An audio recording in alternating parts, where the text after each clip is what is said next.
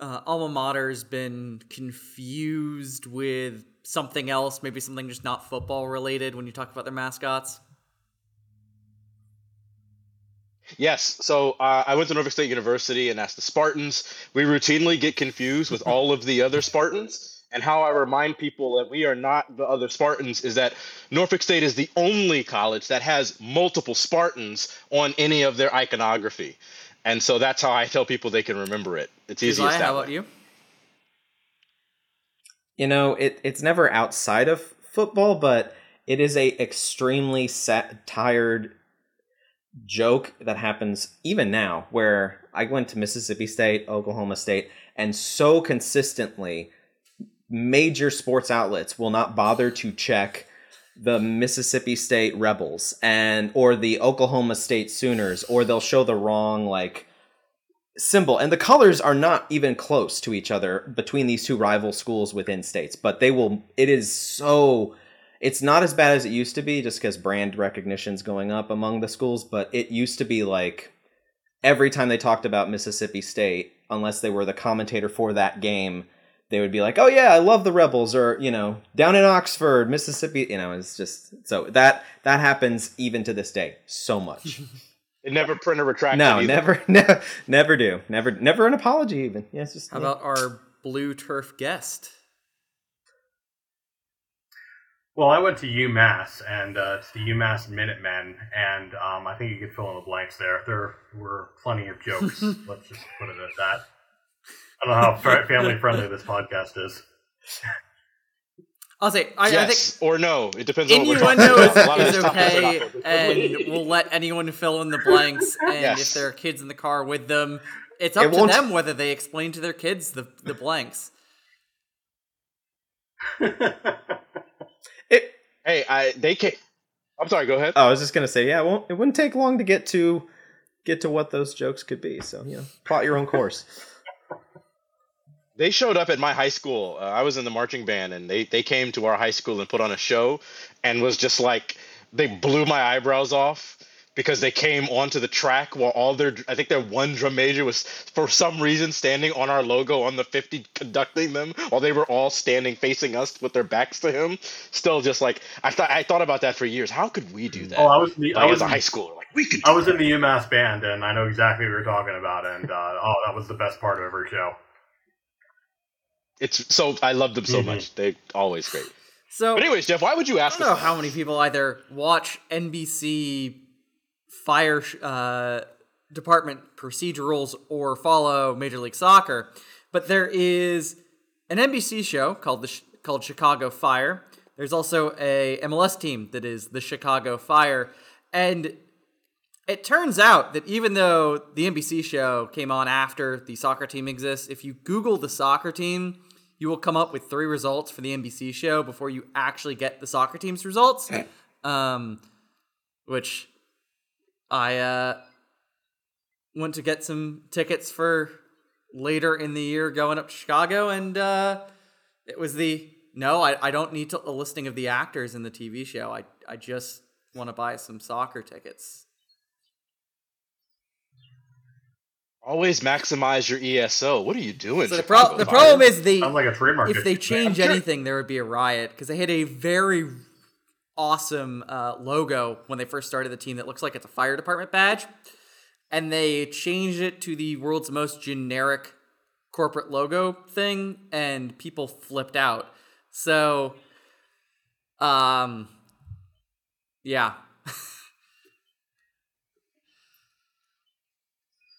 Let me. Can I ask you a question about this? Because I, I don't watch much MLS uh, but I do think it's very interesting how they choose the names for these, like the the LA, LA Galaxy. I just love that that's what they picked for the name, and then the logos are great. How did the soccer team, Chicago Fire, come up with their name, and is it a reference to the Chicago Fire of like? Yeah, so it is nineteen or eighteen, it is whatever, in reference whatever, to the cow the famous. Chicago Fire that was apocryphally started by a cow kicking over a lantern or whatever. Um, that burned down the whole city. So it is a reference to that. It was very much a period of sports team names where people didn't want to do the cliched. Here's animal So it was very much a what are other things that we could name, and a lot of teams of that era, both MLS teams, also a lot of WNBA teams, were also found in that era are not like plural nouns; they're like collective nouns. So yeah, The fever, catch it. um, other than the Lynx, which are a plural noun but don't That's end in S. amazing. So it's very much still in the WNBA, the team names don't end in S, but it's, you know, referring to multiple of a big cat instead of a nebulous concept. That's right. I mean, I just, I would have, I personally would not have named our soccer team after a famously destructive event where thousands of people were misplaced. But I don't watch soccer, so they didn't ask me. Definitely some dark humor. You can you can probably think of some other uh, team names that are uh, similarly appropriate, but also far far darker. But let's not go there. Yeah. Or at least I'm what about your rivals? What about the Vandals? Like, what is that about? Oh, you know, I'm not. I'm not 100 percent sure. That's the that's the school up north for us. Um, but uh, yeah, it's, that's that's a really interesting name. I don't know if they have a specific kind of history there, but uh, it, it's definitely an interesting one if you consider the history of the Vandals and kind of all that. We'll have to look that up. Maybe that's a future episode where we make all of Idaho mad at us by then instead talking about the Tigers. Perfect. And I think that's going to be our cold open.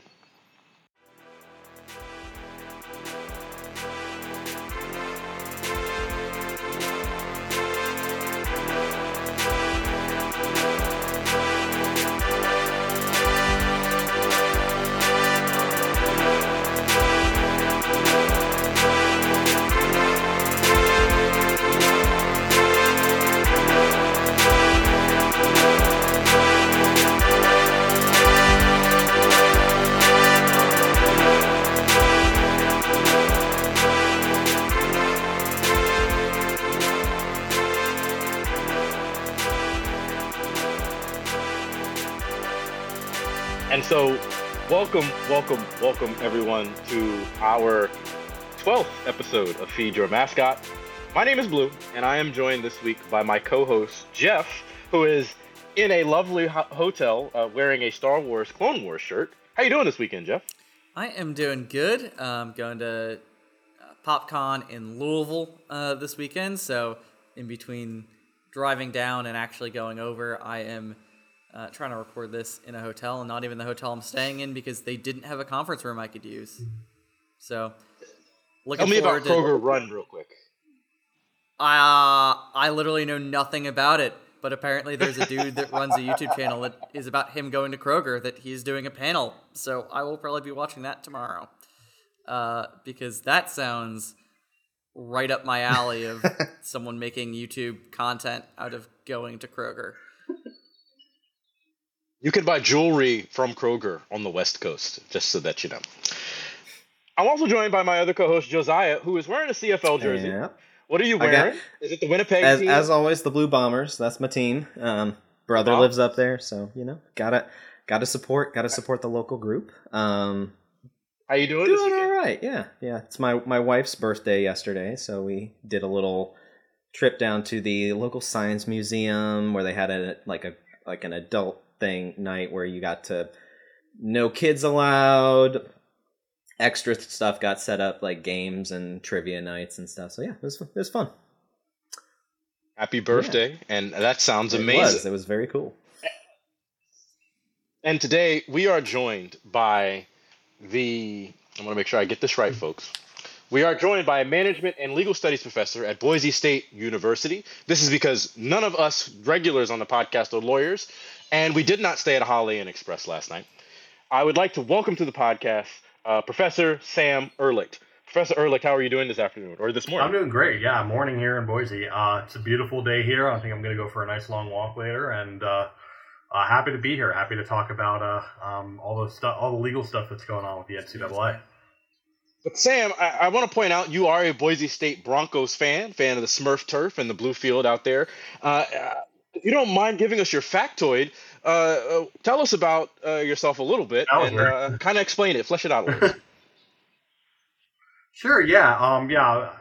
Big big fan of the Boise State Broncos here. Uh, our basketball team's been doing really well. Our football team is always good, and yeah, I mean the Smurf turf. It's something that when you first see it, uh, like I first saw it on my my, my fly out interview here. Um, it, it's like wow, that's really different, but it's it's so much fun. It's so cool, and it, it, it's such a huge, you know, kind of with the theme of the uh, of the more of the of the podcast. Um, it's it's really just a, a huge marketing uh, opportunity for Boise State. As for me, um, my my factoid is uh, I actually did marching band. I mentioned this a little bit earlier. Uh, how I was in the UMass marching band. I did marching band uh, in college. Even did uh, what's called drum corps, uh, drum corps international DCI, uh, where I marched the Madison Scouts. Uh, and for those who are not aware, it's kind of like a kind of a semi-pro marching band. But yeah, it's big. It was a fun thing to do and a big part of big part of who I am. If you don't mind my asking, oh, go ahead, Geoff. Yeah, that's that was my question. oh, what do I play? Yes, what'd you play? So I um, with with Madison Scouts, I played mellophone, which is kind of like a marching French horn, um, more or less, and uh, I also played trumpet. Very, very impressive. Uh, that's amazing. Uh, I wanted to also ask you your favorite obscure rule of football. This is the question I injected when we do interviews because I, we talk about it all the time. Football is a game of inches, so they say it's about blocking and tackling.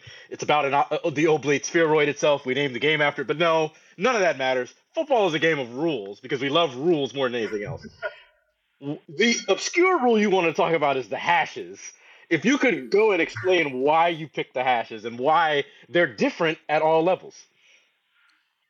Yeah, it's it's such a weird thing how the hash marks um, in, for for football are, are different at every single level between high school and college and, uh, and the NFL and um, it just it, it's such a weird thing of why it's different. Like you know, I, I, I love all the kind of the differences between college and the NFL, and you know, it's it's fundamentally the same game. It's fundamentally football, but in one you've got you know uh, defensive pass interference is you know 15 yards in college versus spot of the foul in, in, in the NFL, and all that stuff. But the hash mark one just feels the weirdest to me, and also you know, kind of going along with my factoid, um, as someone who was in the marching band, we relied a lot on the hash marks when it came to setting drill. And um, whenever, whenever we'd have an NFL stadium, like uh, DCI finals uh, were always at Lucas Oil Stadium in Indianapolis.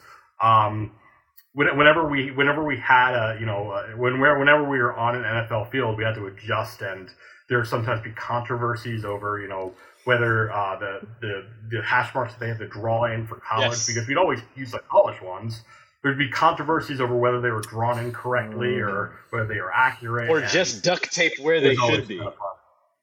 Exactly. yeah, it's really hard to redraw those uh, the turf. So somewhere like Lucas Oil is it's a dome, but it's got turf, so we can't just draw new lines for you guys. We got a game on Sunday, and so uh, yep, it, it's always interesting because exactly. they can they can put a Final Four basketball stadium in there when they want to. So they can do whatever they want. They just choose not to. Oh, they, and, they and played some, soccer oh, in there as well, and they have like lines drawn on there that are just on top of a normal NFL, and it's bizarre. Um, I know they do Bands of America there as well, so like it. it I'm do. almost surprised they don't have a specific turf set up just for uh, band that has the college hash marks and high school hash marks because there are some very fun times when it's like all three because normally Bands of America will have a college band that'll do a showcase at halftime. I know UMass has done that. I think Purdue's done that. Mm-hmm. I did that as well. And you end up with like all three sets of hashes on at once, and it is just the most chaotic looking thing. Oh, it's so confusing because again, when you're when you're setting drill, when you're you know kind of just going from from set to set, you look at a lot of that. You, you you're you're looking at the yard lines, and a lot of times you're looking at the hash marks as well because uh, just how these these formations are very often set. So when the hash marks are in the wrong place, it's just it's just pure chaos. I do want to point this out that when the Big Ten has their championship game there, those are definitely college hash marks, and they just changed mm-hmm. the whole turf for it. And Josiah, you know, I. I wonder, is there turf management at either Mississippi State or Oklahoma State as like a course of oh, study? Oh yeah, I mean o- Oklahoma so, State and Mississippi State, I think both have really well established turf management programs. I know MSU has won awards for the field turf at our football field um, it didn't look great in the spring game because you know things you, you're changing out grass types and all that. Spring. Yeah, I was learning- like, whatever. Um, everyone kept, and Oklahoma State famously made the grass that was used for the Super Bowl, but they did not manage the field, which is why it was so wet and slippery. Or maybe it was the national title. And who, whatever game, I forget. There was a lot of slipping and sliding. It was kind of a controversy. So both games. yeah, actually. that's true. And so it was, you know, we, they make really good grass, is what I'm saying, and not the not the kind that you smoke. Although we might eventually do that too.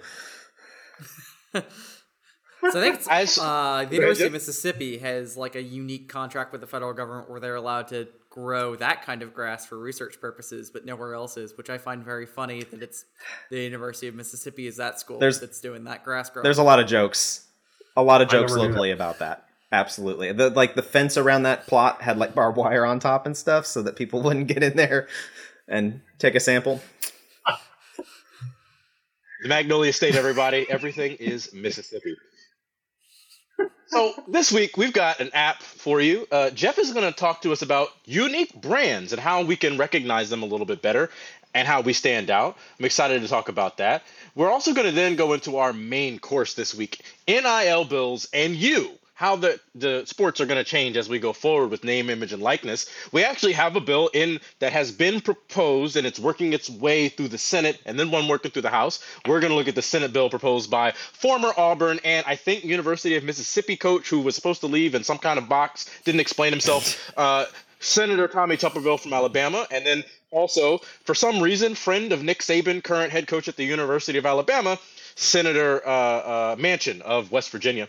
And then we're going to do our dessert, which I'm very excited about, folks. We're going to talk about the Canadian Football League. You get three downs. We're going to throw for 80,000 yards in a career, and we're going to run up the score because you can punt into the end zone and get a point. So we're going to talk about them, their mascots, their team names, and maybe some of their stories. Uh, luckily for us, we had someone who has a brother who lives near te- one of these teams, and so he might have gotten some insider information. So I'm going to go ahead and turn it over to Geoff because this app and the unique brands is something exciting for me because as someone who in the small number of teams that the, the field is the same color as our jerseys, I'm really excited to talk about this. So Geoff, why don't you tell us about the app?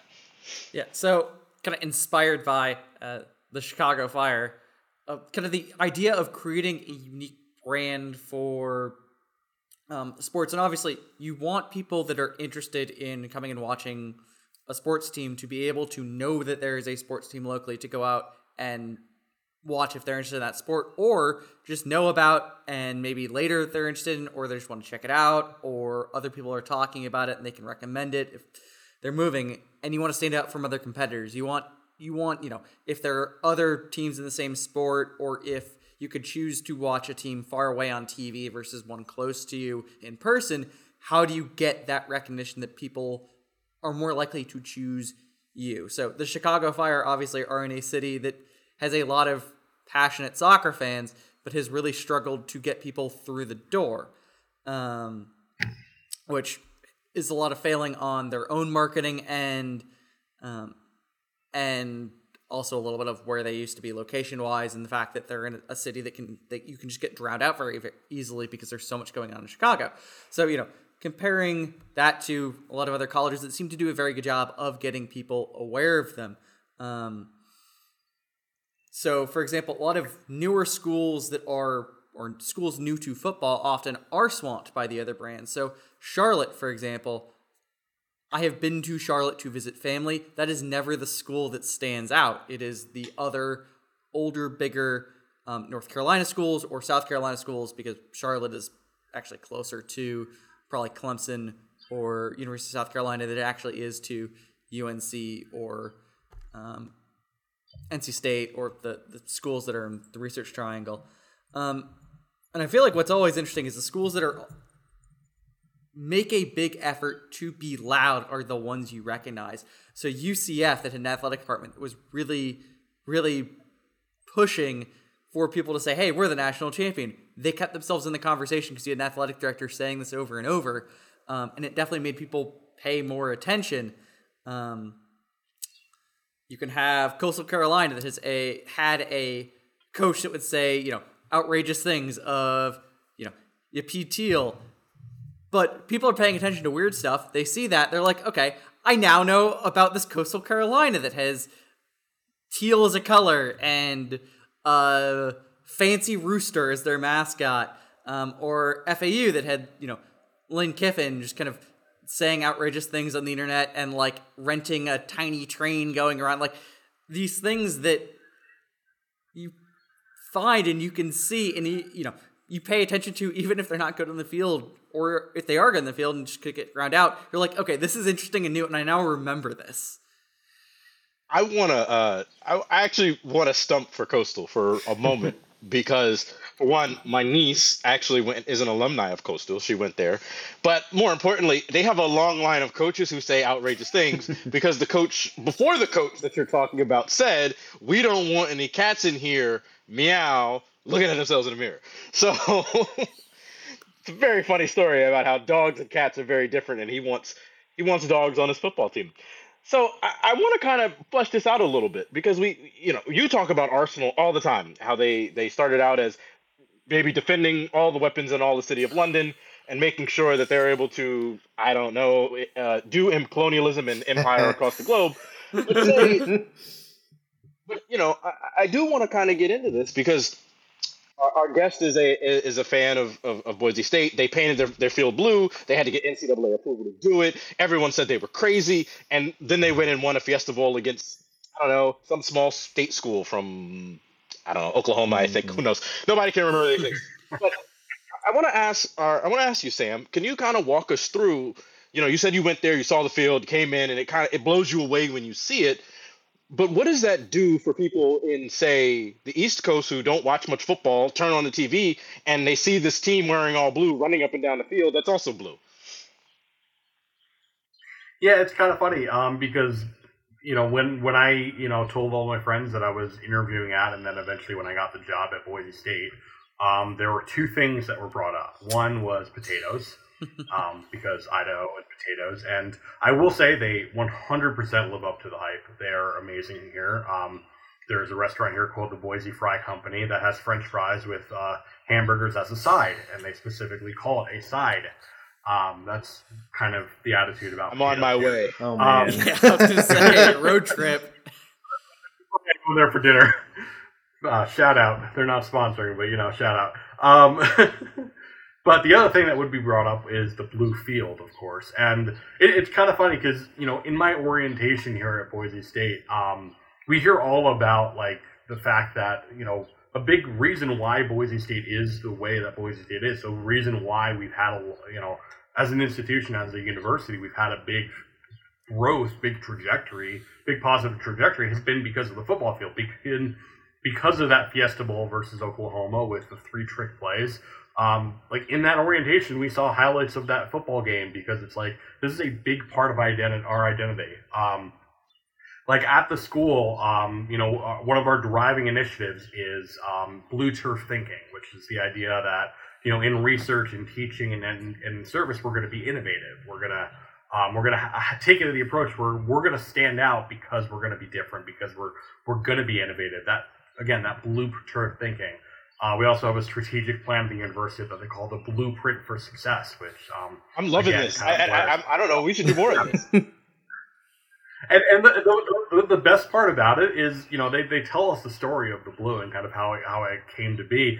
Um, it was not intentional. It was um, our football team was, you know, our you know our, our athletic department was running out of money, and the uh, you know we're we're given you know a couple of options. Um, we could get a green field, but the green field, since it was more in demand, was more expensive, or we can get a blue field. We could just get blue turf, and it would be a lot cheaper because you know it's just not as you know not not as sought after. You know, people would use it for like end zones and stuff, but um, so we decided, you know what, it you know our colors are blue. We're just gonna get a blue field, and it just took off. And it, it's such a huge thing for us. Like the blue is a core part of our identity. Um, you know, whenever we have job applicants, um, we try to take them out there to just to show them the the blue. Uh, there's a little there's a little viewing porch from the um, from the the Allen Noble Hall of Fame where you can actually go out and see the blue.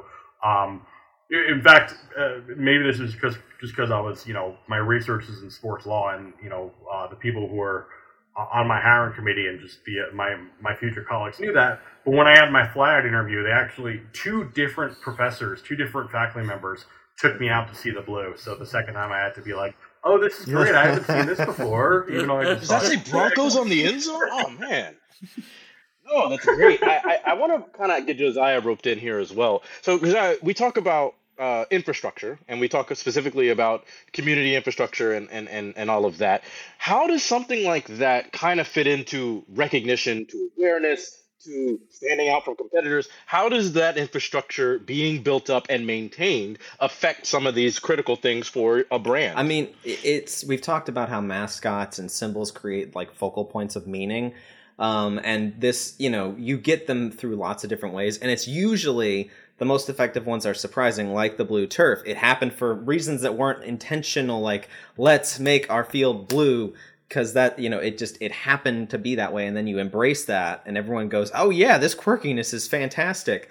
Um, and so you can try to manufacture that. Like mississippi state did at one point they put we were one of the first schools and one of the few schools because they outlawed it to do hashtags when you know that was still a relatively new feature on like social media in our end zone. So hashtag hail state was the end zone for a while as a way to like let's build a digital brand. Let's do this thing digitally. And of course then people were like S, you know ncaa is like don't do that. Um, but it creates a singular hate yeah i mean don't don't that's not okay. Um, but it creates that focal point. And that is the shorthand that can connect to lots of different things is really really functionally useful. So like the university doing the plans saying let's make this our academic like shorthand blue turf. Let's make this our shorthand here and here.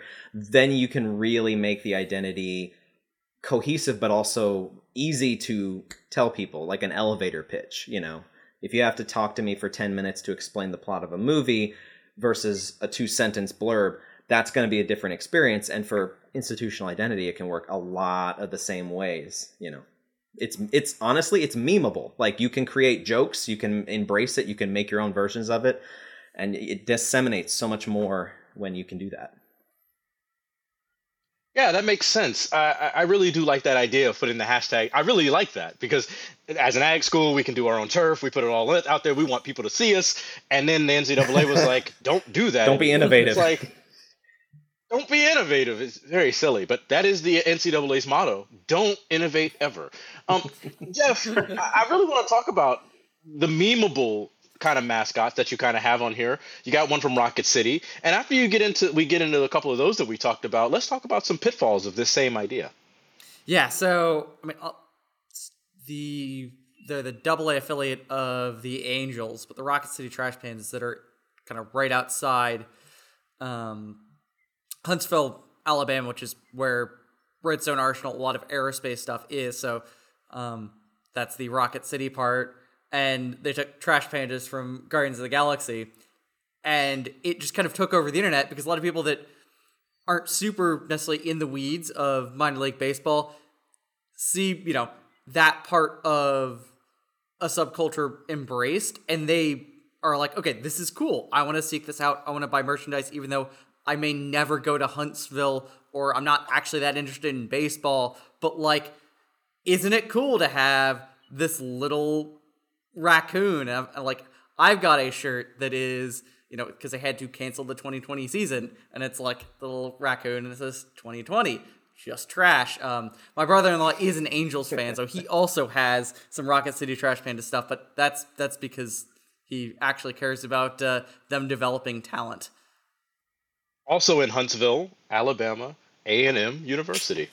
I, I, saw one on here that I had put for these meme- memeable mascots, and uh, this was one that kind of our server adopted, broadly speaking, and one that I've stuck with because I love when new teams come in and start making hay about it. Boise State's a pretty good example at the, at the turn of the millennium, but the University of Texas San Antonio, UTSA, they're they're the Roadrunners and they we may know them as the runners, but we absolutely know them as the meeps, and we, we they should put that on their end zone of just meet meep, but they haven't done that yet. Uh, I saw we had another. I think this is minor league mm-hmm. baseball, but if it's not, Josiah, tell me what this is. But what's going on in Savannah? Yeah, the Georgia? Savannah Bananas. They their individual identity isn't necessarily as memeable, but they have made the production of the game an entire experience, which means like there's videos of it getting spread like they do like one of their outfielders would do TikTok trends running out onto the field, you know, when they changed over where he would have somebody follow them and then they'd post it. So like the whole thing is an experience. They want it to be fun to go to the baseball game and energetic, so they do goofy things. Um, and so maybe the banana part, it's cool, but it's not like the but they've allowed that memeableness to like permeate the whole activity. It's really it's really fun. I've never been able to make it out to that game because I don't live very near them, but you know, it's the sort of thing. They are criminally chronically online. Yes, chronically online, yes. so I see them a lot. and I think that's they, the big thing with a lot of these is they they understand that people when they see something cool will share it with their friends and share it with their friends and will share and and they make a very concerted effort if you're going to try and market through internet word of mouth to do those kind of outlandish things that draw people's eyes that then they're feel like sharing that. Yeah of course. Sam you were going to jump in. What do you have there yeah, it was. Um, uh, it's it's interesting that you should say that, just about you know I haven't been able to able to make out through the game. The Savannah Bananas, like they've actually like their kind of identity, their kind of way of doing things, actually it's become such a big thing. They've started barnstorming. Oh, cool. Like they actually like tour are, are starting to tour around the country now to kind of you know have their own thing. I think what they're trying to do and trying to do to you know a, a pretty successful extent, um, I think is I think they're trying to become to a certain extent the the Harlem Globetrotters um, or Harlem Wizards of of baseball. Um, you know, kind of where they're gonna you know they're they're gonna play baseball, but in a completely different way, in kind of a more fun way. I mean, I'm a big baseball fan. I think baseball's fun, but definitely in that more of a kind of uh, you know kind of stylistic uh, kind of sense um, that you that you've seen from the Globetrotters for such a long time. I think that's kind of what their what their long term vision is, and you know, it's they're they're doing barnstorming tours now, which is kind of interesting. It's funny, funny you say that because they they remind me of a full team of the Ace of Diamonds from King of the Hill, and so oh yeah, I, I love it. I think it's very funny uh, because my wife found them, and then they uh, they all went to the mound, and uh, uh in the mid aughts we had this song called "You're a Jerk." And there was a dance associated and they all started doing that at the at the mound in the middle of the game as the pitcher was about to pitch. It was just a very Perfect. funny it's it's good because again it's it, it, it's not traditional baseball which has all its unwritten rules. It's a little less stuffy a little more engaging with the crowd. They bring kids out to you know you can throw with a player. Like they, they it's it's what baseball used to be of the again i love barnstorming i talk about the barnstorming era of the nfl all the time uh, and so i love that but i, I do want to ask Geoff, you want you had something here about pitfalls, and not specifically two T pitfalls, but just regular like I dug a hole and you fell in. What do you mean by that? Kind of walk me through what you what you've got here. Yeah, so I think one thing is obviously as you're doing a lot of these interesting memeable things, you want to make sure you're not going so far into cringe that people just write it off or are turned off by it.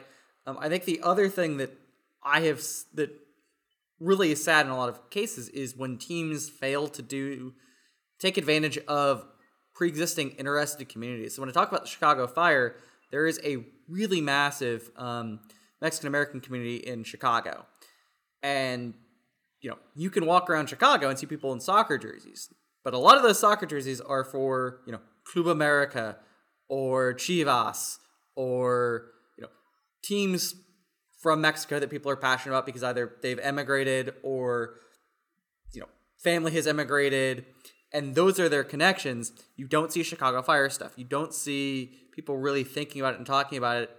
Um, and that's partially the team hasn't done a great job of marketing in spanish language and marketing those communities and putting themselves in those communities to bring people um, to games, and that's something that people around the league have really criticized Chicago for, but also other teams that are in similar situations. Um, there are teams that have done really great jobs um, with Spanish language outreach and outreaching Hispanic communities in their area. Um, LAFC has done a really great job with that. I know on the football side, UTSA, that's one really big Absolutely. and unique thing is they've been heavily involved in spreading football into um, a Hispanic community locally where a lot of places don't do yes. that. And if you're mm-hmm. somewhere that does have a really big community, if you're leaving people out of the sport.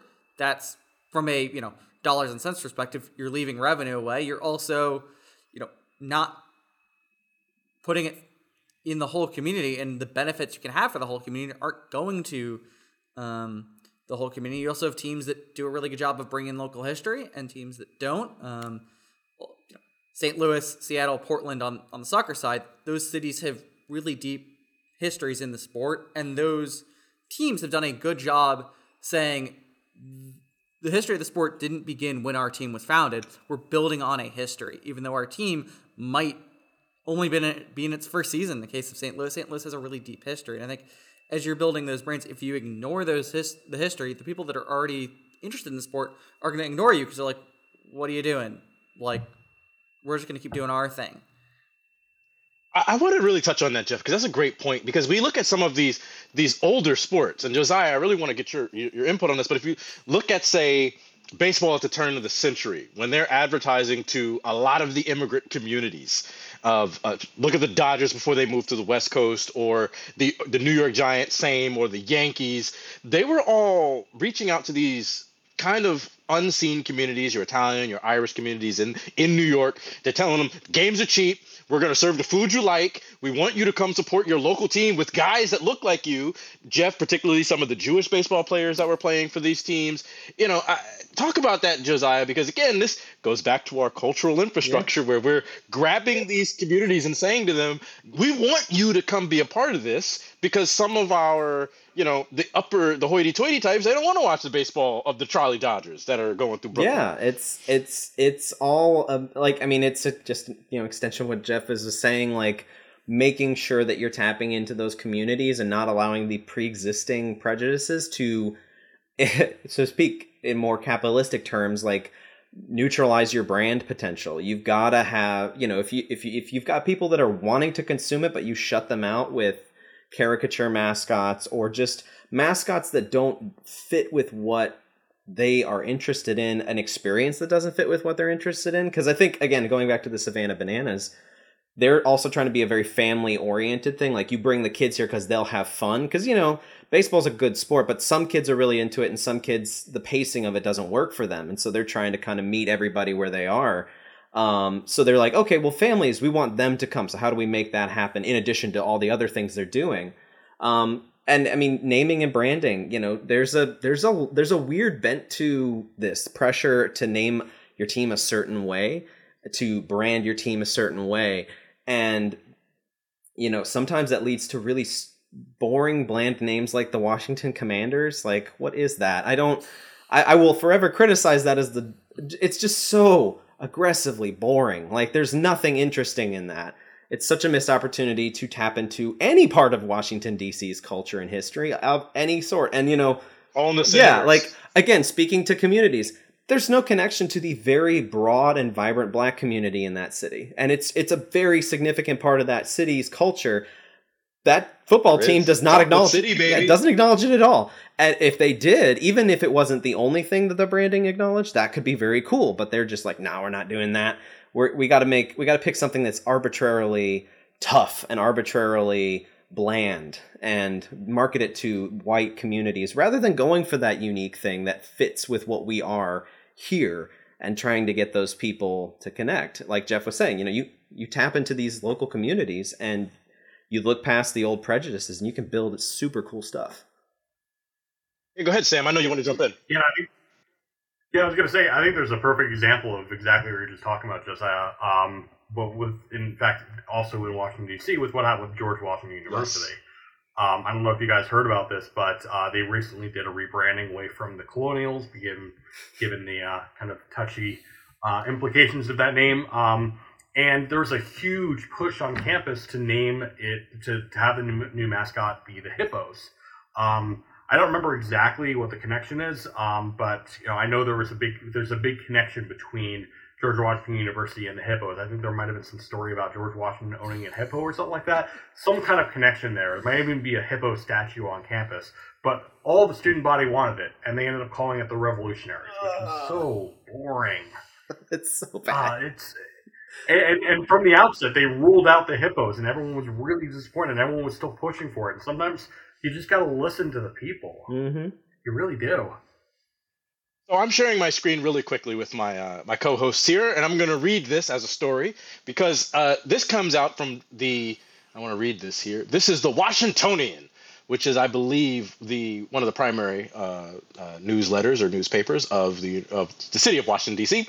And in January, the Hippos nickname was just pushed aside. And the Hippos have been an unofficial mascot at GW for years, as the Hatchet reported in 2005. Most people know the story of the hippo or some version of it. University president Stephen Joel Trachtenberg purchased a bronze statue of a hippo from an antique store while on vacation in New England in 1996. As a gift to the class of 2000, the hippo statue was placed outside of Lisner Auditorium. Since then, it has received an increasing amount of attention on campus and was declared George Washington's unofficial mascot in 2001. And so, again, when you talk about what do the people want versus what do the people get, you wind up in the situation where we're now called the revolutionaries, as opposed to maybe the hippos, which is the thing that everybody wanted in the end. But enough about that. We're going to move forward, if that's okay. If anybody has any other thoughts, I want to go ahead and get to our main course. When this week, the uh, uh, the Protecting Athletes, Schools, and Sports Act of 2023 was proposed, proposed by two senators, Senator Tommy Tuberville of Alabama and Senator Joe Manchin of West Virginia. And so this is to kind of set the parameters for name, image, and likeness as a framework going forward. Their main proposal is to have this process be kind of overseen by the NCAA. I'm going to turn it over to Geoff. Geoff did a lot of the principal work for this. We've all read the bill. Uh, I don't understand it fully. I can fully admit that. That's why I asked Jesper to join us. As I always try to say, we pay people for their opinion. I don't want to do that. I want to get people who have expertise. But but Geoff, kind of walk us through how we're going to structure this segment, what we plan to do, and then give us the first question to uh, Professor Elric, or excuse me, Ehrlich, so he can kind of go ahead and get us started here. Yeah. So kind of format is kind of read through kind of going through of these are some of parts of the proposal, and then kind of we will ask um, first um, kind of questions that we have as going about this because there are some things that kind of we can see that we might like or dislike in the bill, but there's also a lot of questions of how the law, how this proposed bill might relate to other law um, particularly when you talk antitrust law that has been heavily involved with litigation regarding college athletics, things like free speech um, that are also a concern, um, as well as some like how does minutia work? Because the rest of us aren't attorneys. We don't know the law in the same degree. And obviously this is a bill that has been proposed but is in draft. So this is i don't think this has actually been um, filed yet. So this was an early draft that sports illustrated obtained um, so there are things that could change, and it could just be a the way sausage is made. There's some weird inconsistencies that might need to be hammered out, or things like that. That it could just be the answer to why is this weird is well, some staffers are eventually going to come back through this and you know change it, or it could hit the amendment process on the floor that another uh, senator might say, hey, isn't it a bit weird that X Y Z, um, and they might raise concerns there and you know, in a final version that could become law, which this could also not become law because the U.S. Congress is busy and has a lot on their plate, and also are relatively soon about to go and campaign for quite a bit of uh, next year before 2024 election. So this may just sit on somebody's computer for you know three years until the next session where there might be a little bit more time, and that could be composed of a different Congress that maybe want to put something different forward, anyways. Um, that sounds great. Um, I, I want to start. You know, we have the Senate. This is the one we're talking about. Senator Manchin and Senator Tuberville. The Varsity Intercollegiate Athletics Program only includes NCAA programs as defined by this bill. So I had this question in particular. It jumped out to me, and I want to bring it up to Professor Ehrlich does this bill not apply to NAIA or other NCAA, non-NCAA college sports? And see, this is where I think we get into the first instant of kind of inconsistencies and things that need to be cleared, cleared up in the drafting process. And again, it is important to note that this is an early draft; it hasn't been proposed yet. Geoff is correct on that. Um, maybe it won't even be proposed. Maybe it'll be something that you know just kind of used as kind of a way to negotiate um, with with other members, with other stakeholders. Um, but yeah, I mean, to your to your point, to your question, the bill exclusively refers to the NCAA. It does not refer to intercollegiate athletics um, uh, associations broadly, like other bills do. Like other bills say, you know, this bill applies to any um, any intercollegiate athletic uh, uh, association, whether it be the NCAA or the NIAA or any other ones. But this one specifically says refers to the as refers to the NCAA specifically and refers to the power specifically of the NCAA. And kind of the interesting part here, though, is when it de- where it defines student athlete, it defines student athletes as an individual who engages, is eligible to engage, or may be eligible to engage in the future in intercollegiate athletics, which is much broader, which applies certainly to NIAA, to junior college, to even high school athletes, which, uh, again, I mean, uh, again, just things that just need to be cleaned up in the in the legislative drafting process. I just want to ask a quick follow up. Previous to this Mhm. bill, NCAA only managed enrolled collegiate athletics that were member schools of the NCAA. It's never before really dealt with, say, high schoolers who were either recruits or weren't actually enrolled in a college. Is that correct? Well, it doesn't. It doesn't. Um, it has entry rules for um, for for athletes to be uh, enrolled in uh, intercollegiate athletic programs and NCAA eligible programs. It says that you know if you're someone who has received money for you to play sports in the past, you are not eligible to be an NCAA athlete. So in that respect, it does apply to you know it does apply its rules to high school athletes. It does apply its rules to recruits um, similar to how the NFL manages the draft, um, where you know the NFL in managing the draft also governs, you know, through the collective bargaining agreement um, that outlines the rules of the draft. It does govern college athletes to a certain extent, even if it's college athletes who are going to be in the NFL or at least going to want to be in the NFL someday. Um, so yeah, I mean, I, I'd say it does. The NCAA does regulate high school athletes to a, a pretty broad extent through its recruiting rules. No, that makes a lot of sense. Thank you for that. Uh, we had a couple questions on restrictions on third parties. Uh, was that Geoff or Josiah's question uh, when we got that put into the doc? That was Josiah. Oh, okay, no, go it ahead, was Geoff. Josiah. I was trying to. Sorry, I Oh. was pointing. I'm not Oh. gesturing. That was You're not. That's confusing. I shouldn't do that. No, no, no. I understand. Geoff, go ahead.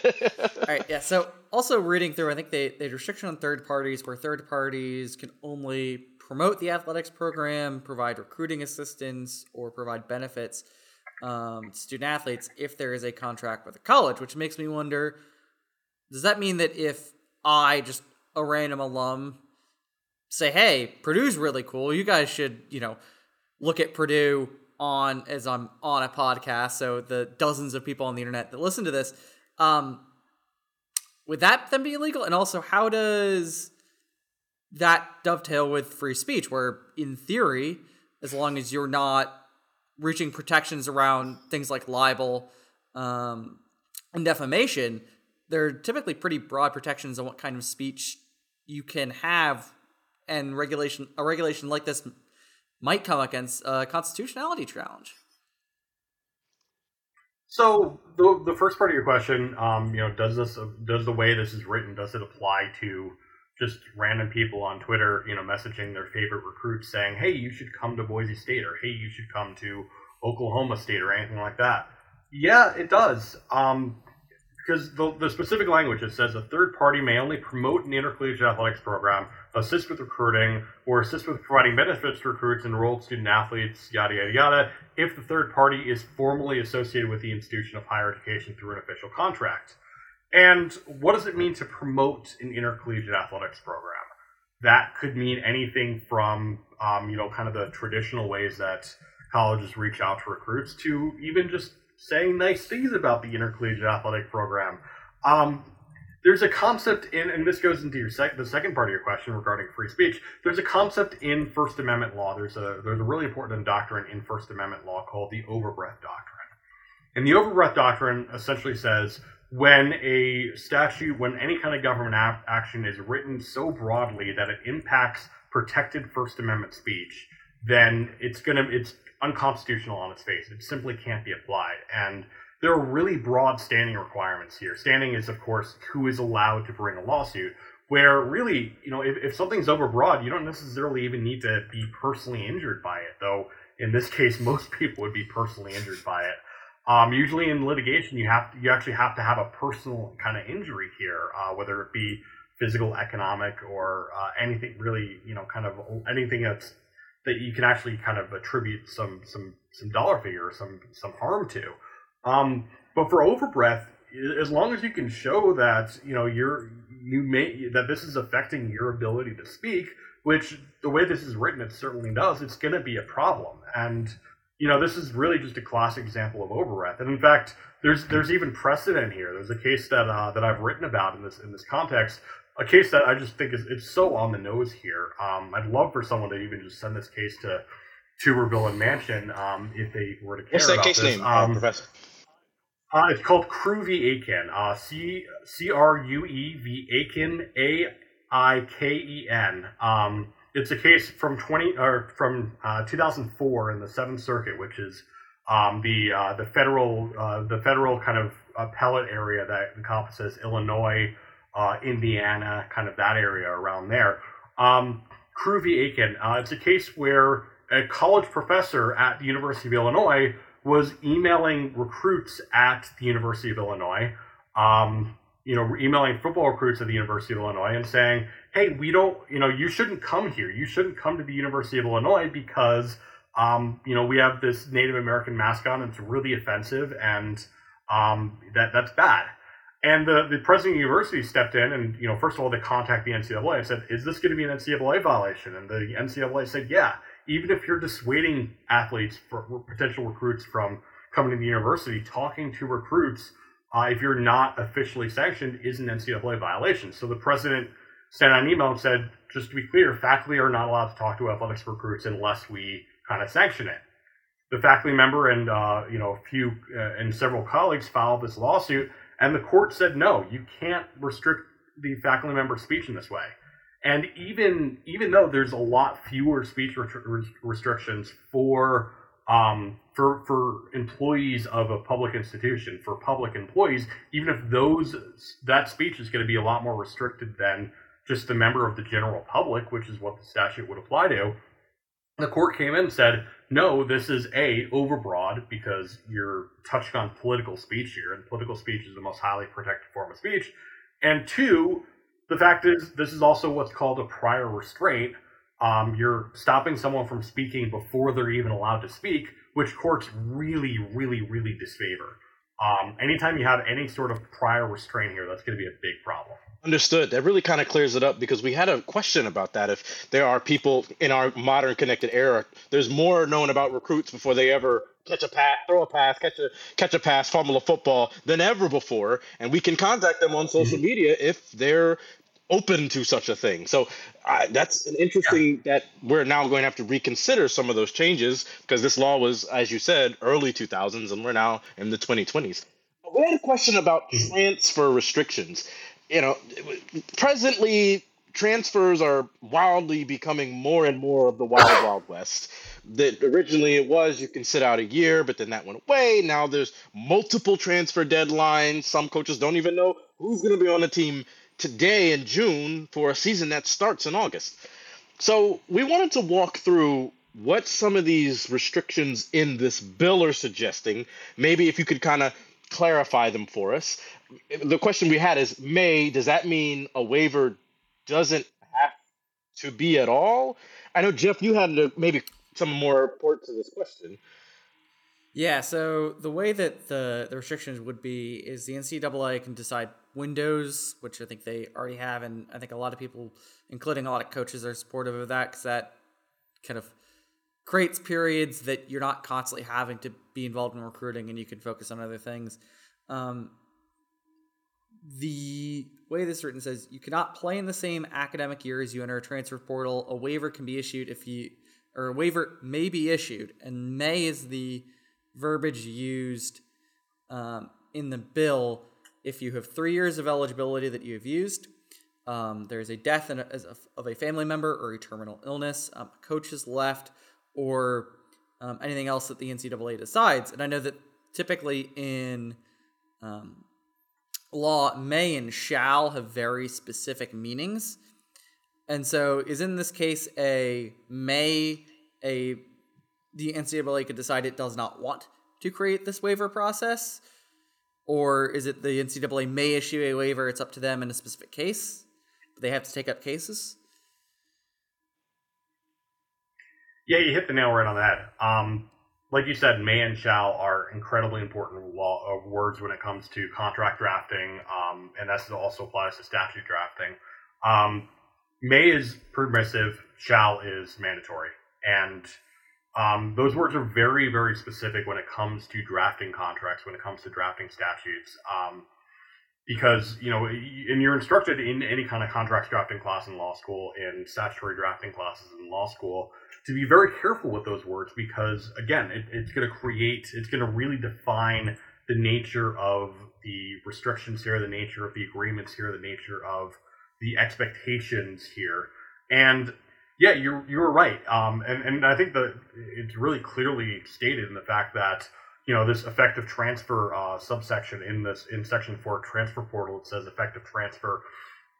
For the first part it says in general a student athlete enrolled in an institution of higher education who would transfer to another institution of higher education shall be ineligible. They use the word shall here. They're very careful with that shall be ineligible to participate in any athletic competition sponsored by the ncaa during the academic year in which the student athlete entered the, the transfer portal Yet for the waiver part, they're not using shall, they're using may, so it's creating this kind of permissive restriction where it's saying the NCAA, NCAA, if you want to do this, you can do this. If you want to have this policy, you can have this policy. But they are not. If if they wanted to, you know, make it so the NCAA had to do this, had to have this policy, have to have these waivers at all, they would use the word shall, and they and they didn't. And I think the fact, I, I think, I, I think it's you know. Uh, this is something that you, you have to assume was very intentional. I want to ask about that. Um, sorry, oh, Josiah, I didn't step over you there. When when the NCAA came into existence over a century ago during the Theodore Roosevelt administration, it was meant not specifically to be a governmental body.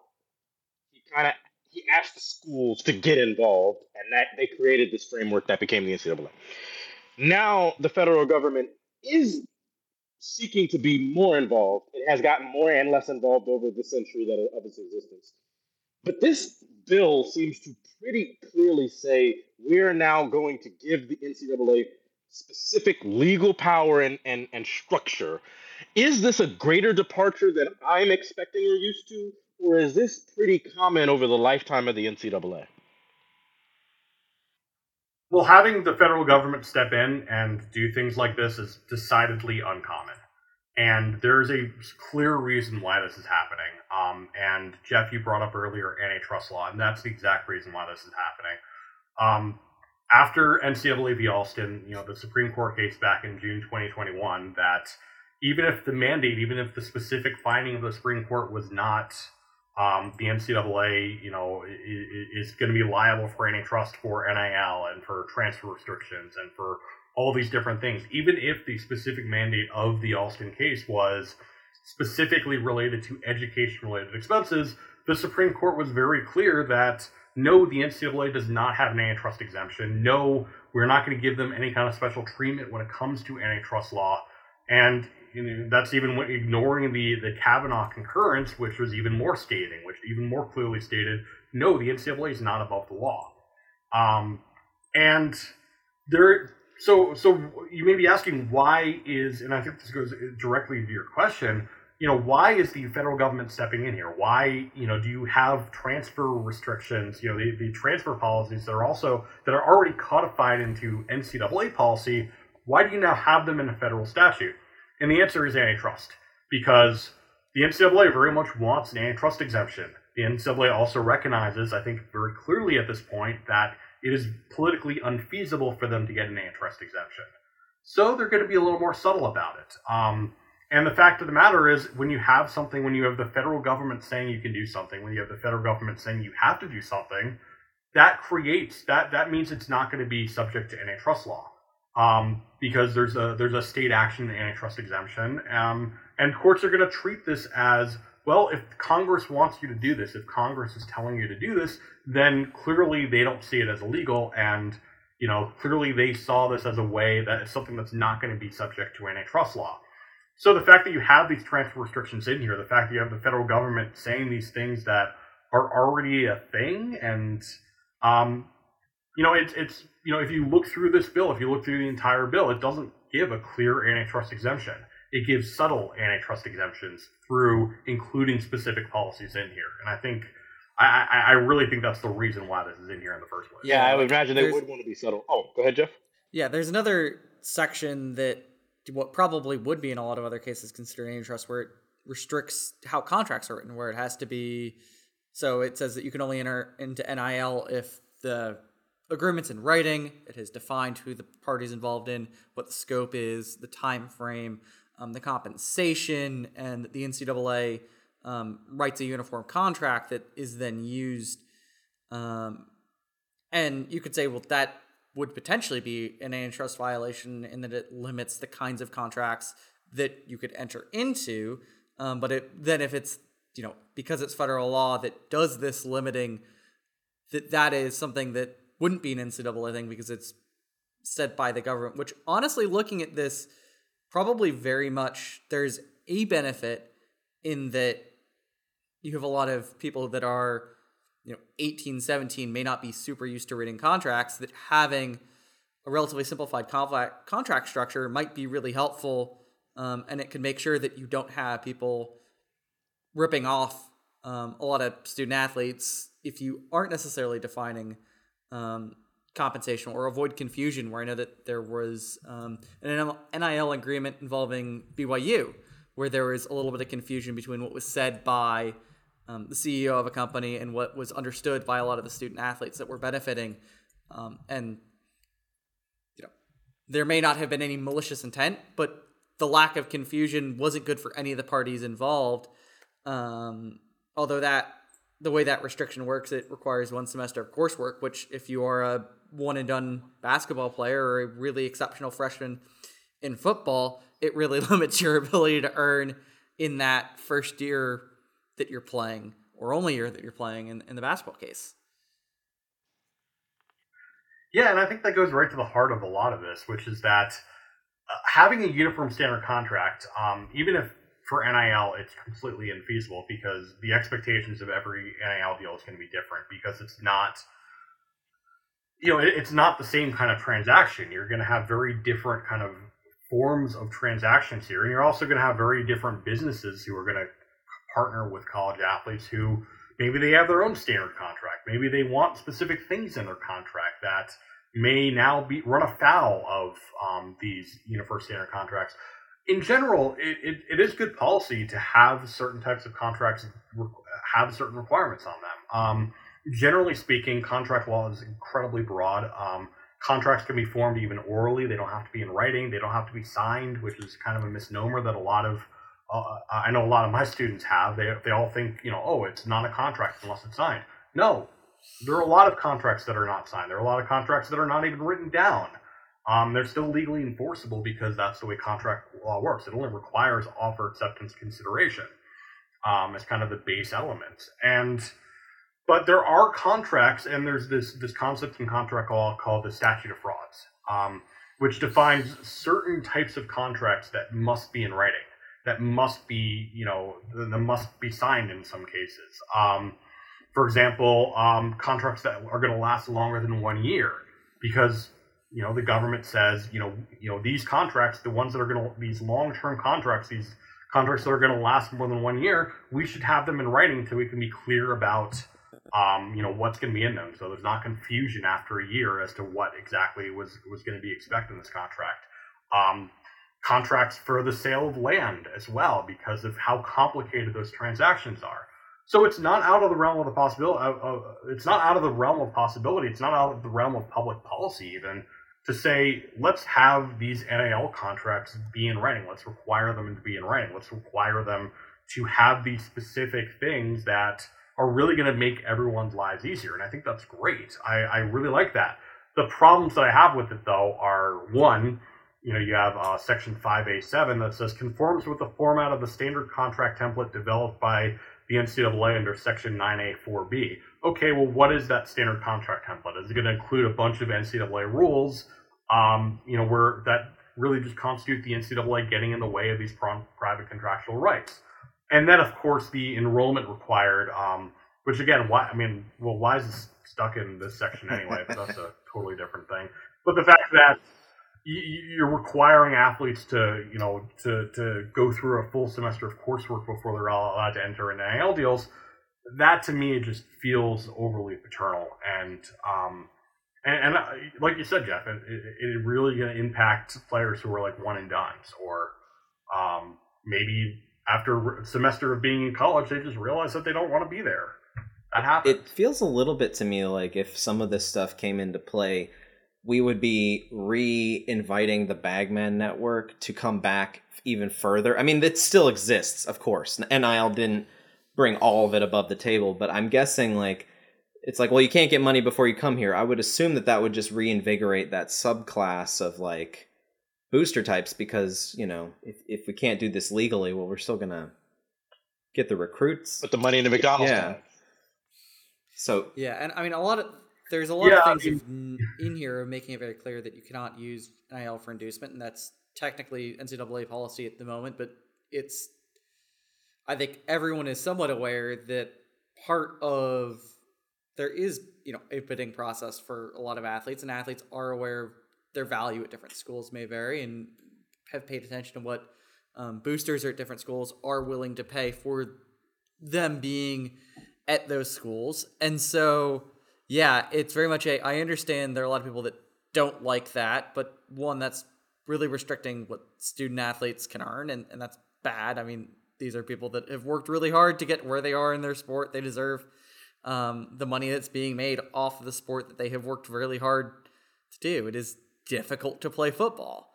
Um, it is difficult, particularly to play football at the level that you would become a D1 FBS or uh, FCS athlete. Or even you know a D two or D three athlete. Like football is a hard sport, um, and yeah, it very much is a mix of almost feels that there are people that don't like that and want to reset to what their thought of the ideal of the sport is that it really never was in the first place.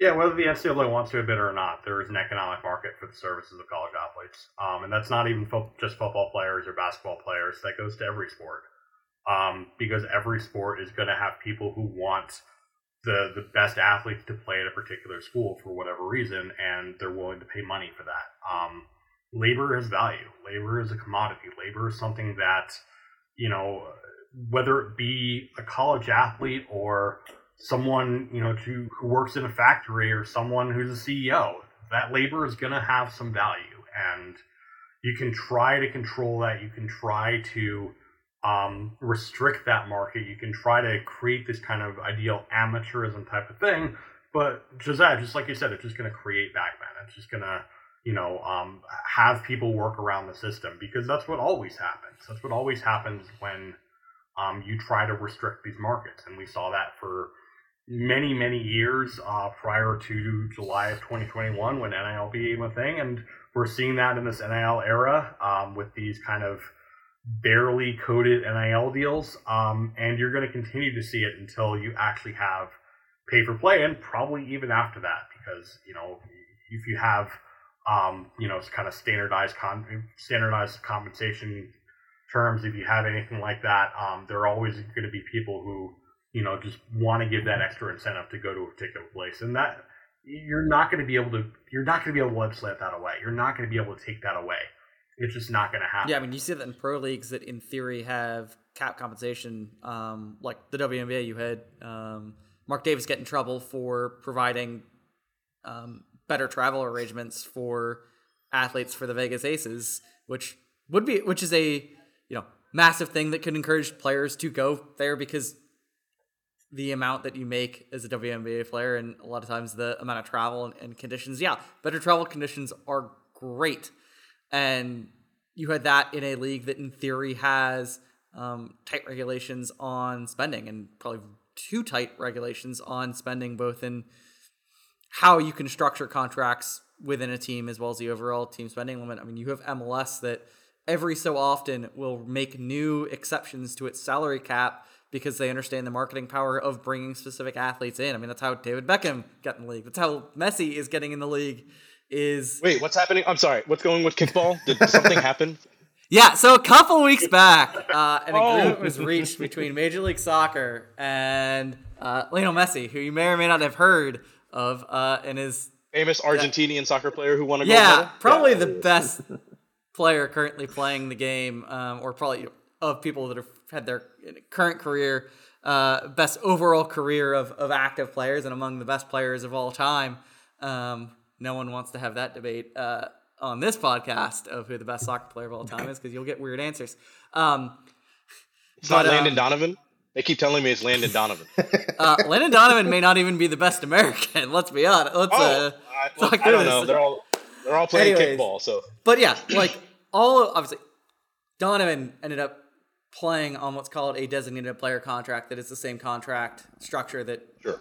Beckham played in the league. That is a cap exemption for a limited number of players so that you could bring in the bigger names. Messi is getting a deal where he, um, one, the team he is playing on, their entire existence is based on Beckham having as part of his compensation the right, the option to purchase an expansion team at a heavily reduced rate. So is Inter Miami. Inter Miami came to existence with a much lower expansion fee than other teams at the same time. Messi is getting, I think, some equity in the team. He's also getting um, a decent portion of any growth in subscriber fees from the media partner for MLS, which is Apple. So, like, he is a very specifically structured contract because MLS is like, yeah, we want to have a restrictive salary cap, except for when it limits us bringing in really marketable players. And we'd like to bring in arguably the best player currently playing and a huge name that is going to, you know, bring in people that may not have gone two games before two games we're going to subscribe to the tv package. I mean the in chicago at soldier field for a wednesday night game the cheapest tickets were 200 bucks. La labor day weekend the cheapest tickets were $500 after the messi announcement. Like yeah it obviously wild. is proving this kind of thing works but very much yeah if you're going to try and have a closed market people are going to circumvent if the demand makes sense because the labor is that valuable. it's uh, it's pretty wild because that's he's getting a lot of money to come play soccer here in the United States. Um, so speaking of restrictions or not having restrictions, they are putting a litany of restrictions on on student athletes. I'm not sure if we're going to go over all of them, Geoff. If you feel like you want to read them off, that's fine. But suffice it to say, there there is a wide swath of things that are restricted in these NIL deals. So, Blu, just just to to make clear yeah. the language in the bill, what is one of the restrictions? Um, very clearly, is schools can restrict what kinds of businesses athletes may do NIL deals with. They don't have to. And one very interesting clause of this restriction is the school also wouldn't be able to do business with those kinds of businesses in promotion. So the list is um, adult entertainment um, and kind of generally adult products. Use your imagination what those are um, alcohol, gambling, um, tobacco and marijuana, pharmaceuticals, uh, controlled substances, um, drug paraphernalia, weapons, including firearm and ammo.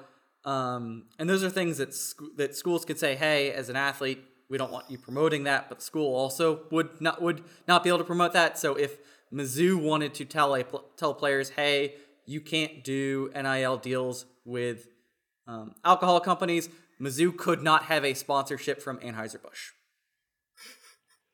So I, I wanted to ask about this, Professor. Is this some kind of First Amendment issue with state institutions? And I, I ask because several stadiums serve alcohol during football games. And so they have partnerships with these entities. As this is written, if your stadium already serves alcohol and then you say to your students, well, we don't want you to go partner with our partner who's serving alcohol, does that now say the school can't serve that particular brand of beer in their stadium? Like, is there a restriction here for First Amendment for the players? Is what I'm really asking. But how does this affect the broad scheme of things?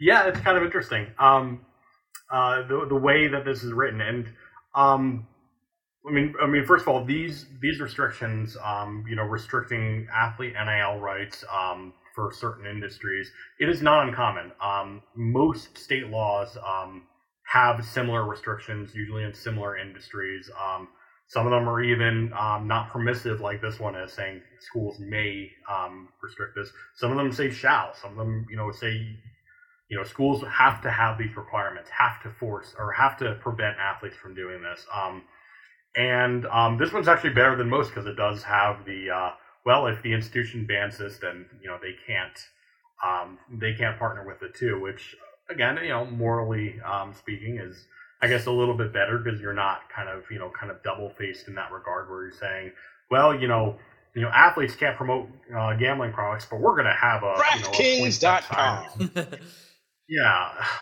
Um, so I mean, at least it's it's kind of fair, but yeah, I mean, your, your point about um, you know, if Mizzou uh, forbids athletes from having um, a deal with uh, Anheuser or from having deals with alcohol companies, does that mean they can't sell uh, alcohol products? Well, if you look at the language of the draft, the language of the bill says an institution of higher education may not enter into a contract with the person or any described in the paragraph if the institution is prohibited enrolled.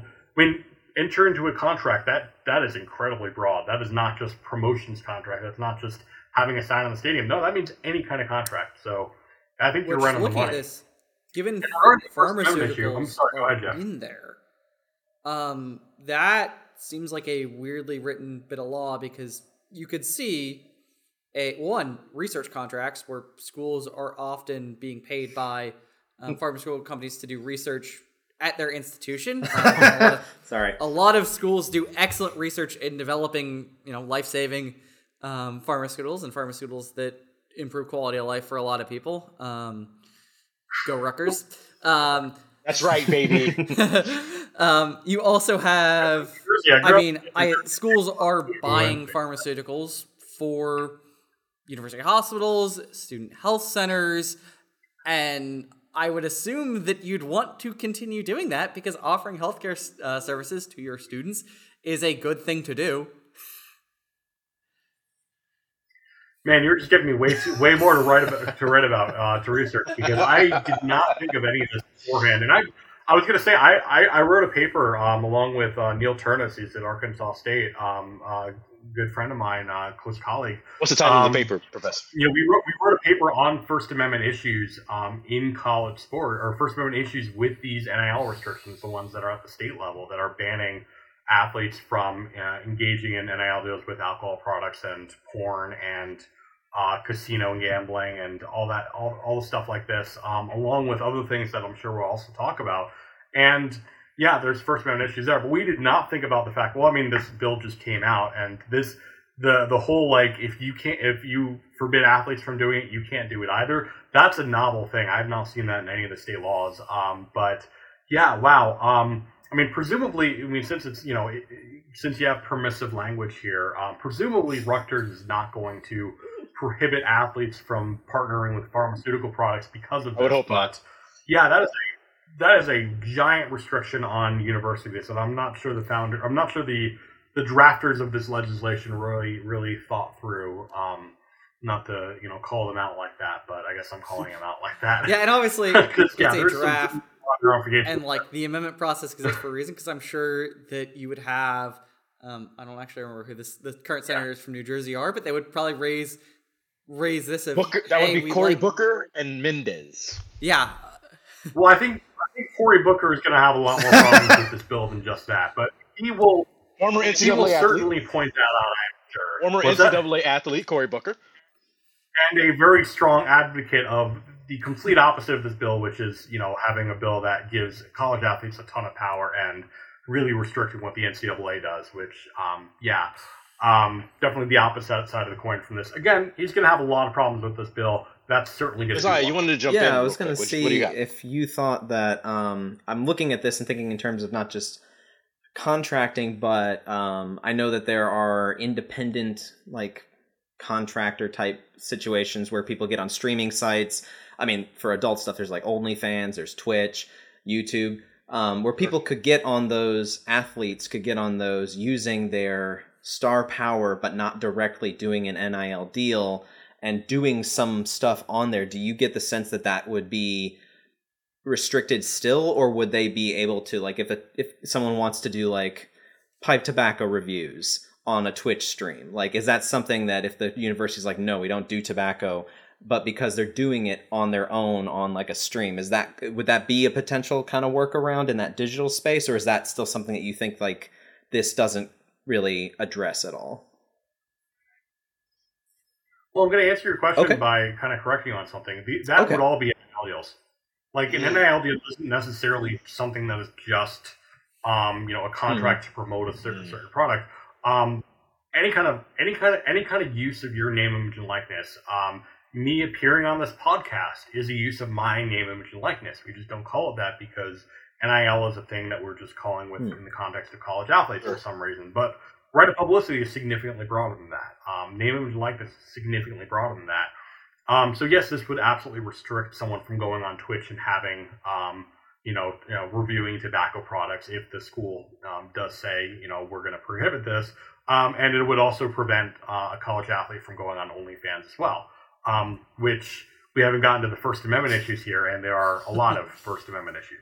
Professor, I wanted to ask you, could you give me the title of that work you had with the professor from Arkansas State so we can add that for our show notes?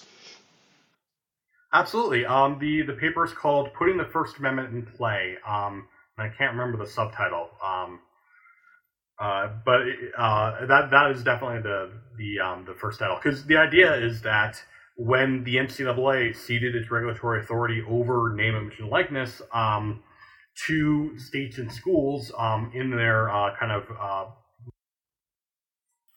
And so, gang, just to kind of give a little peel behind the curtain, we actually have, you know, everyone recording on their own device. We had a memory issue, so we actually had to stop. And we're actually going to go back to get more clarity on our question. But the question we were asking the professor was about First Amendment issues for athletes having these restrictions put on them by this law, because now it's a federal issue and not an NCAA, which is a private entity. Professor, can you kind of give us a, an explanation of the myriad of First Amendment issues we're running into and how we're going to have to mitigate that with the creation of this bill? Absolutely. So when you have a public actor, when you have a government actor uh, regulating speech, and to be perfectly clear, um, name image, likeness activity, when you go on Twitter to promote a product, um, when you do a commercial, when you uh, go on Twitch and want to want to advertise uh, or want to want to talk about your favorite cigar brands, um, that is all speech. Name image likeness, the use of your name image likeness is speech, um, and a speech that is res- restricted and has been restricted for many years by the NCAA. But the NCAA, under um, a case named Tarkanian v NCAA or NCAA v Tarkanian back in um, back in the 80s, the NCAA is a private actor. They can they, they can trample over whatever constitutional rights they want to trample over.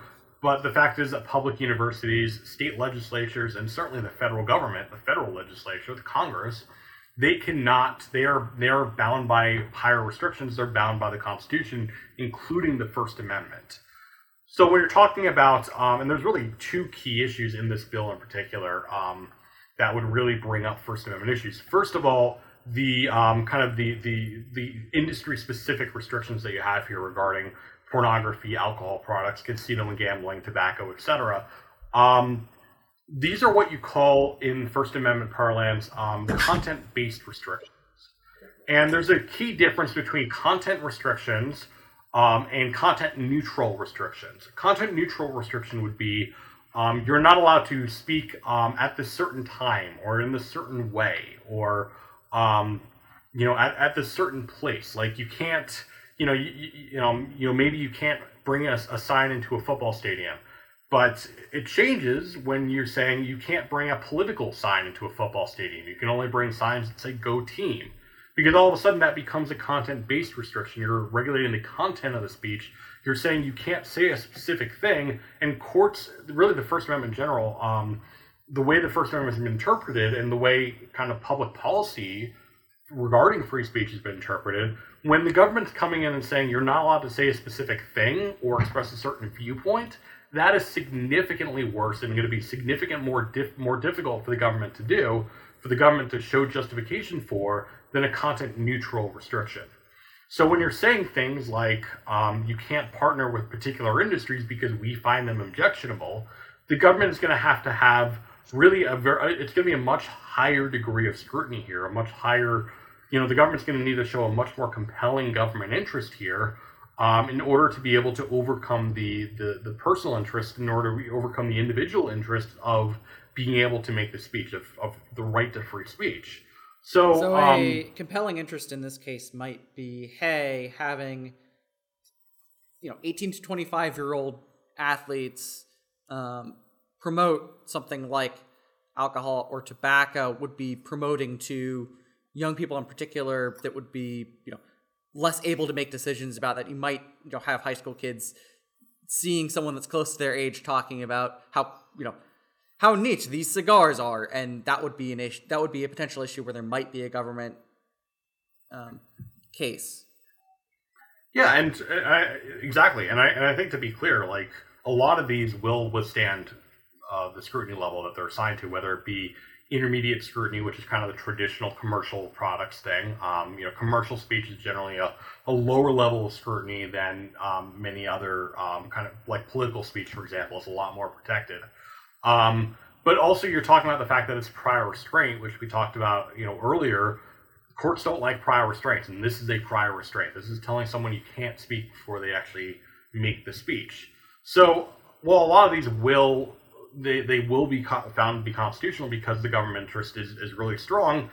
When you have situations like you know kind of the Mizzou situation we talked about, where if Mizzou is selling pro- alcohol products in their stadium, if they have deals with Anheuser Busch, if you know you're watching commercials during football games for um, for your various erectile dysfunction pills or for for beer, and then you're turning around and telling the athletes that they can't make the same deals. Courts are going to look at that a lot less generously because it's it, it's kind of hypocritical in that sense. You're you're you're allowing it. You're allowing the schools and the NCAA at large and the conferences and their their media partners to make these partnerships, but you're not allowing the athletes to do it. That's it's really going to kind of uh, drive a hole into this. And then you also have the issues of overbreadth, which is that a lot of these statutes are uh, a lot of the state statutes in particular are just not designed very narrowly. They're not treated very narrowly. Um, my favorite one is in Mississippi, um, where they have a uh, it's and this is a shall. This is not a may. This is a shall. Institution shall uh, prevent athletes from partnering, you know, entering into NIL deals that conflict with institutional values. Well, what does that even mean? How do you define that? And the issue is that you can't. And the issue is that it, it, it's very easy to see a situation where that is impacting political speech, and courts are going to be very opposed to that. And um, you also have conflict language in here regarding kind of the, the apparel sponsors here, and that's a First Amendment issue as well. Um, because, and, and this one, the, the I will say the Manchin Tuberville uh, is a lot kinder on this conflict language. On the, you know, you can't athletes can't enter into a deal um, that conflicts with an with an institutional contract, whereas you know if you're a, a Nike school, you can't enter into an Adidas contract. Um, I will say this bill is a lot kinder than some of the others. Mo- most of them are very, most of the state laws in this respect are very broad and say you just can't at all. This one at least says during games and um, during event sponsors or during institutional sponsored events, which is a lot more narrow, which um, kind of brings up, makes it a lot more narrowly tailored, which makes it a lot more kind of feasible. But there are still questions there, and there are certainly questions for some of the other iterations of the bill that are much, much broader. Yeah, that really does kind of paint a very a, a vivid picture of what can and can't be done, particularly from the perspective of the student and the university. Um, we had one final question on this section, our our, our main course. Um, so you weren't going to escape because I'm a double HBCU grad from having an HBCU question. Uh, my brother, he went to North Carolina Agricultural and Technological State University, which is no, better known as North Carolina A&T. And so we want to talk about J.R. Smith, who he played basketball uh, near where I grew up because he grew up in Jersey. And so he was playing basketball. He won the All American game, but then was recruited to go to North Carolina and then never played for North Carolina. He actually then got drafted into the NBA in 2004. So I wanted to ask, what do we do about He's these He's also currently who, playing college golf, which is where That's what I was going to ask. He's playing college golf for the Aggies with North Carolina A&T. What do we do with these athletes who started in one sport, go off, have a professional career, and then come back to college, which I think everyone, if they have the opportunity, time, and availability to do so, get their degrees, finish them, have the college experience, what have you. What do we do with them playing another sport? The NCAA has strict rules on this, but these NIL deals may change some of that calculus. And there is a specific language in the bill that creates a trust fund that one of the things it does is it covers travel expense for um, family members of sporting events. The other thing it is designed to do is cover out of pocket medical expenses as a result of playing college athletics for a period after um, eligibility expires. And the phrase used is eligibility expires, um, which is interesting in a case where you have, you know, J.R. Smith is an example, um, Weeden's another example of players that would be ineligible in one sport, but then come back play in a different sport. Yeah, it, it's it's a really interesting question because I, I think there's a lot of things that that clause in particular, the um, you know, kind of the the, the healthcare trust fund um, clause, just didn't didn't really think about. It, it's it's again one of these very paternal clauses that are just like, you know, we're not going to give you, um, you know, we're not going to give you these benefits. We're not going to give you these healthcare benefits until you graduate because we want to make sure that you are graduating. And you know, if you're leaving early to go play in the NFL or the NBA or um, anything else, um, you know, that's you're you're going to be just fine because you're you're on a professional contract, and you know, we don't need to worry about you. And fact of the matter, there's a lot of reasons why college, well, why college students in general, let alone college athletes, don't graduate, and sometimes it's of their own volition, like they're leaving for a professional league, or they just don't want to try, or they just you know realize that college isn't for them. Um, sometimes it's and I got a lot of flack on Twitter about this, um, but I stand by it. Sometimes it's the college's fault. Sometimes advisors Yes. screw up. Yeah. Sometimes, um, you know, Programs change, they go away. Sometimes You could yeah, also and- have someone and get hurt or have to drop out Yeah. to take care of a family member or their life situation changes such that they can't continue. Yeah, and that's not their fault. And you know, again, that's uh, kind of of their own volition, but it's also kind of not. Sometimes, you know, kind of on that, um, you know, if they get hurt thing. Sometimes you have a traumatic brain injury playing football or any of the, the other sports, Yeah. and all of a sudden you can't pay attention in the classroom, and all these different things. And now, now this bill is going to tell you that you're not only able to get the, you know, the long term healthcare benefits. Um, because of that situation, that, that seems backwards to me. That would probably be particularly Um, helpful in that situation. Exactly. Which is just, and I also have a big problem. seems like they would. one percent of annual rep proceeds. I mean, come on. Um, but that's that's a discussion for another time. But yeah, I mean, it, it's just it's just another thing where um, you know the the language here tries to be paternal in a way that um, really just throws away a lot of the the complicated the complicated nature of, of these situations. You know, college sports um, eligibility in college sports is a lot more complicated than I think this bill makes it out to be, and then you know even the NCAA makes it out to be at times, and um, you know just being in college is a lot more complicated than that. So yeah, I'm just there's a lot of reasons why I'm not a huge fan of this bill. That is uh, certainly one of them. Well, thank you for that. We really appreciate your time and your expertise going through it with us. Uh, I know you write a lot of uh, academic papers in addition to your your if you do any actual legal in courtroom work. But uh, if you can figure out who's running this trust fund so that we can uh, yell at them when they make a mistake, that would make me very happy because it's very vague on who's running it and what they're doing with all this money. Well, the problem So, is it's going to be from run by the NCAA. Well, and that makes me very uncomfortable. Although there's there's some So interesting wanna- language in go ahead, here that the FTC can go after the NCAA if it doesn't do what it is um, supposed to do in per the bill, and can actually be called a uh, will get a penalty uh, for unfair and deceptive business practices, and could also lose their tax exempt status, um, which is interesting that. It, there are a number of interesting features of this bill, and that is one of them. That it does put um, gives specific responsibilities to the NCAA and gives them consequences for not upholding those responsibilities. Here's the problem with that, though. Um, there's a there's a federal law called Sparta. Um, speaking of the Spartans, I Yes! earlier. Um, federal bill called Spartan, Sparta. It's the um, uh, I, I can't remember exactly what it, uh, what it stands for, but it's all about the, um, it, it, it imposes certain requirements on player agents, on you know rep, you know those who represent athletes in transactions, specifically uh, college athletes. Um, this bill was passed in the early 2000s, and it gives the Federal Trade Commission, in a manner sim, very similar to this bill, the power to go after unscrupulous agents. Do you know how many agents have been prosecuted under this act? Zero. All of Uh, them. Of course. Oh, none of them. Zero. The Federal Trade Commission doesn't care about this. It- So I've looked it up, Professor. I have the name. It is the Sports Agent Responsibility and Trust Act of There 2004.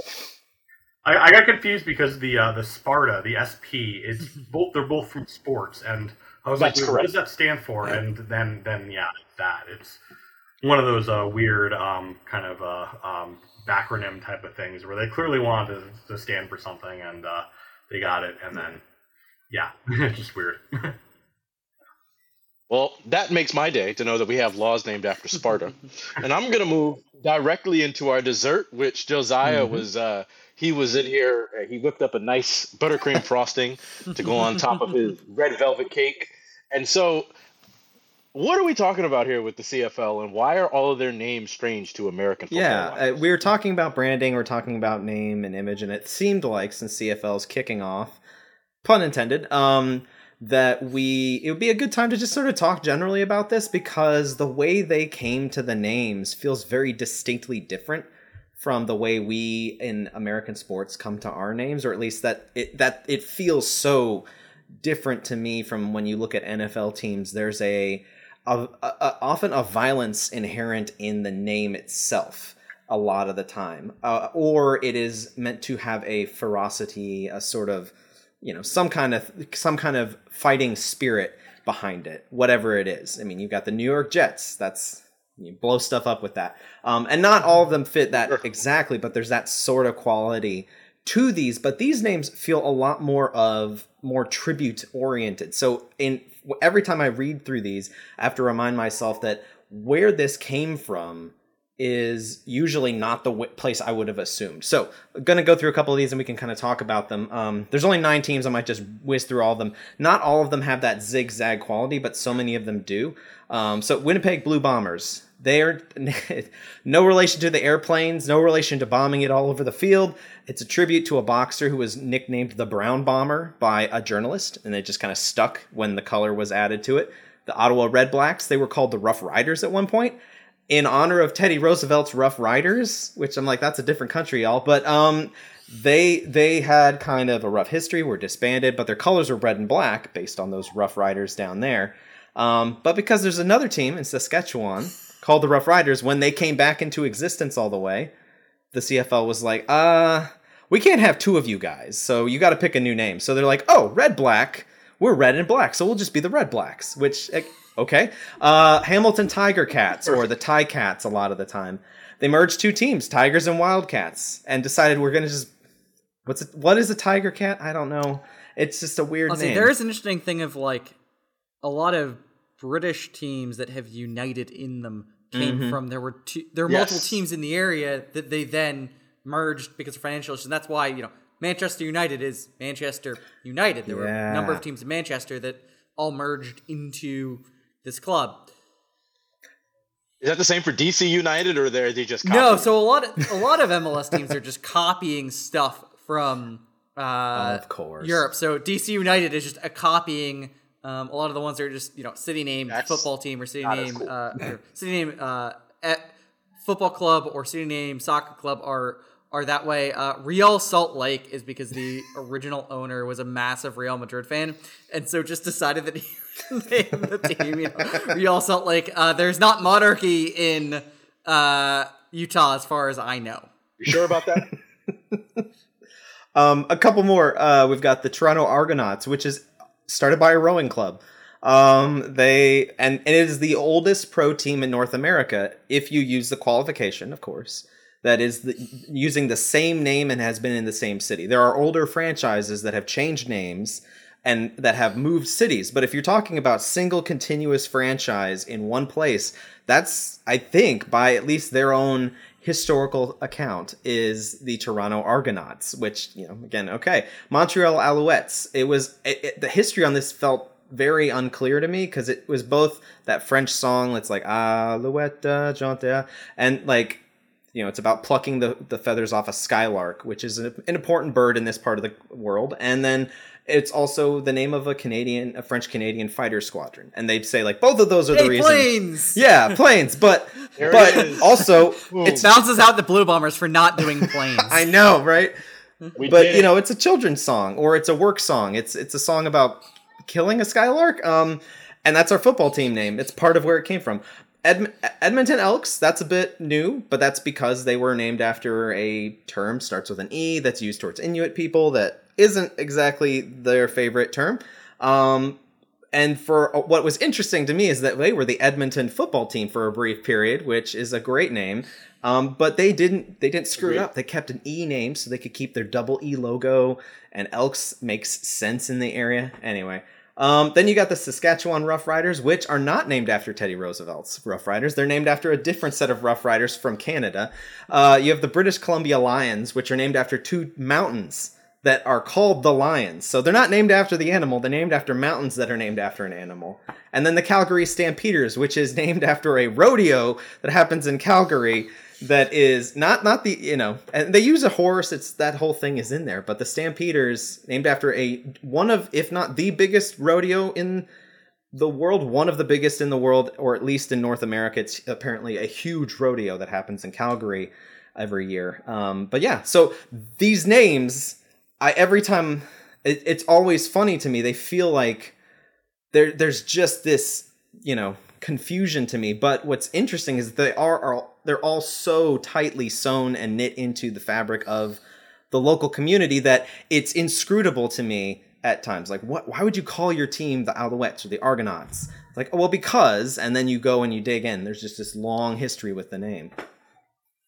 Yeah, and I mean, if you grew up with the Alouette folk song, it's it's a natural connection that this team is naturally connected to because these are all, or for the most part, a lot of these are very localized traditions that you're connecting to, um, and like, you know, if knowing that the rodeo in Calgary is a you know huge cultural event, Calgary Stampeders, you know, builds off that.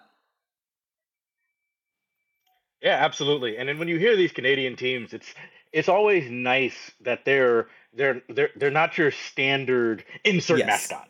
Like calling them, you know, the Red Blacks. I like that Yeah. because it's it's it gives it old it's timey quirky feel. yeah It's quirky. Canada's a quirky place, and they said we're going to name our And- teams that way. And and it. as we've talked about, you know, before recording, Red Blacks is a name where I was really unsure where that meaning was going to go, and then being like, oh, that's that's just the name of the colors. That's all it is. It's, there's nothing else to it. You know, a little bit more reassuring because I feel like a name, a team named that in America would have a very different history. So to your point, I was going to say they have all the things you want in your mascots. They have the quirky, you have your local, you have your lore, you have colors that are just ra- randomly the mm-hmm. mascots, and we even have a team we had to change Yes. the name because we were making fools of ourselves. So it's, It's it's perfect. perfect. It's beautiful. Yeah. fantastic. So yeah, I just thought that was interesting, It's and if nothing else, it gives you a primer. Which te- if you want to, if you want to follow a CFL team, it's a good time. We can talk more about like the rules and other stuff related to that. I have some favorite rules, like Blu mentioned. I love that you can punt out of the back of the end zone and score one single point. I think that's perfect. Um, We need the rouge. We, we need the rouge in, Amer- I in want it so- football. I unironically want it so bad. like I want to see that. I want to see a 1-0 Iowa score. Like I need I need that in my life. But the one, the one the is one is the opponent. opponent. Yes, yes. I need a 1-0 American. the one is the Cyclones. God. Iowa State yes, has one. exactly. Exactly. Oh, I or hate 2 to YMCA 1. be- 2 to 1 would be also amazing. Win off Oh, a safety. Uh, I have watched games that that's all they want. Those games wanted to be. I mean, I I don't know how in West Lafayette, Indiana, we got the uh, Wake Forest Virginia Tech nil nil into regulation game, but Hmm. we got that on our television, and so Carly and I watched that getting back from a Purdue game, and we're just you know wrestling what is after this? that, and that is the game on, and we're just like, is this actually happening? Unbelievable. Two furious chihuahuas getting ready to fight. Unbelievable. Yeah, man. One on Oh, what a penalties great episode. too, I- because the the Yeah. scores in um, overtime were both field goals. That's right. Fury is no offense. It's great. That's what they do in the ACC. And it was even It's a wonderful. a Wakeyleaks game. Oh, that's, that's, the funniest right. bit. I forgot. Ugh. It was one of the games It's involved so- in that, and it still didn't drew them. It was just everything. Everything you learn about that game, it just gets It's more deeper and, and more insane. And I I love college football for having that. Like That picture of Beamer at end of regulation, zero so zero. excited. Oh my Yeah! gosh. The greatest thing he's ever seen. Perfect football. Perfect defensive football. oh man, Virginia Tech, you guys rule. Um, so I think that's going to be it for us today. I think we've recorded enough. Uh, thank you for joining me, gentlemen. Uh, our co, our special guest had to leave us. A little, a little bit going on at home, but uh, we're going to give everybody one last opportunity to sign out for the the episode. Josiah, anything you want to leave the people with this week? Go outside when it's nice in the morning. Don't do it in the afternoon. In Oklahoma, if you go outside in the afternoon, you're gonna melt. No, No melting, melting. please. Please, stay die. healthy. Please stay safe. Summer is coming, everybody. Geoff, anything you want to leave the people with before you go? Have a good uh, whatever you're doing this weekend. Yeah, if you're places you can be outside, do that. I'm I'm in Louisville right now. We're gonna be at our convention, then go to a uh, racing Louisville game tomorrow afternoon. So watch some Nice. uh, NWSL in person. So a lot of fun there. But uh, yeah, if you are somewhere that it's hot, uh, be safe, hydrate, put on sunscreen.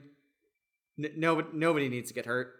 Oh, and and happy Juneteenth, y'all. This is a a new holiday, a good holiday. You, you hit Celebrate accordingly. you you hit it for me.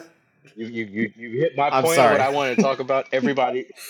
Oh, it's all good. Please, I want as many people as we can to talk about it. Please celebrate your Juneteenth, your Liberation Day, your Emancipation Day, your Freedom Day, your Jubilee Day, your June 19th, 1865. Everyone, please celebrate it.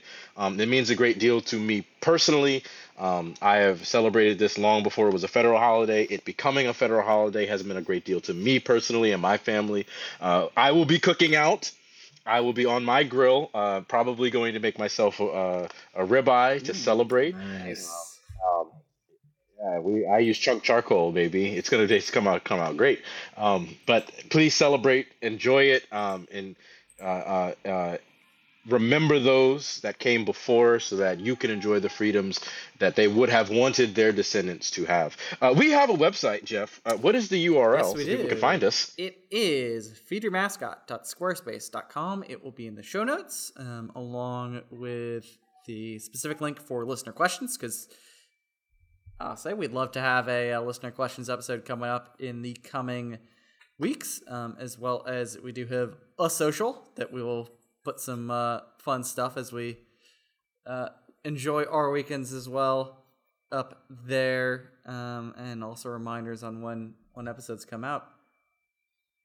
I'll be coming up with a brand new uh, visual. Uh, I don't know what it's going to look like yet, but it will be a square because I keep getting admonished for not picking squares. Uh, but I am working on a new one. Uh, and so we'll have one of those with the new episode, and uh, hopefully we'll get everything put together. I want everyone to remember the question What is legislation that has affected some sport that you enjoy that has somehow seeped into your mind space? Hopefully, you can tell us about that, and that'll be what we want to hear about this episode. So, we look forward to hearing from everybody. We got a lot of stuff coming up going forward, and I like to end every episode the same way.